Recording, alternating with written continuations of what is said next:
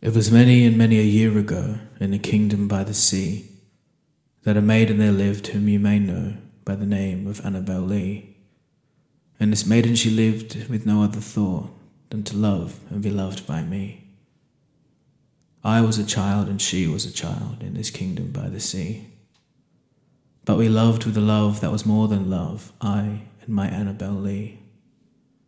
With a love like the winged seraphs of heaven coveted her and me.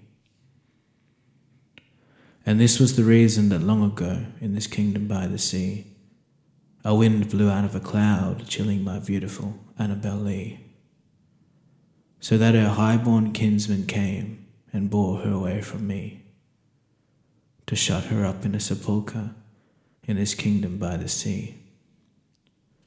The angels, not half so happy in heaven, went envying her and me.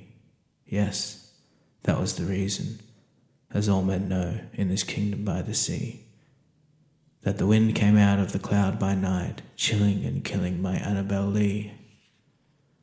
But our love, it was stronger by far than the love of those who are older than we, of many far wiser than we, and neither the angels in heaven above, nor the demons down under the sea, can ever dissever my soul from the soul of the beautiful Annabel Lee. For the moon never beams without bringing me dreams of the beautiful Annabel Lee. And the stars never rise, but I feel the bright eyes of the beautiful Annabel Lee. And so, all the night tide, I lie down by my side of my darling, my life and my bride, in the sepulchre there by the sea, in her tomb by the sounding sea.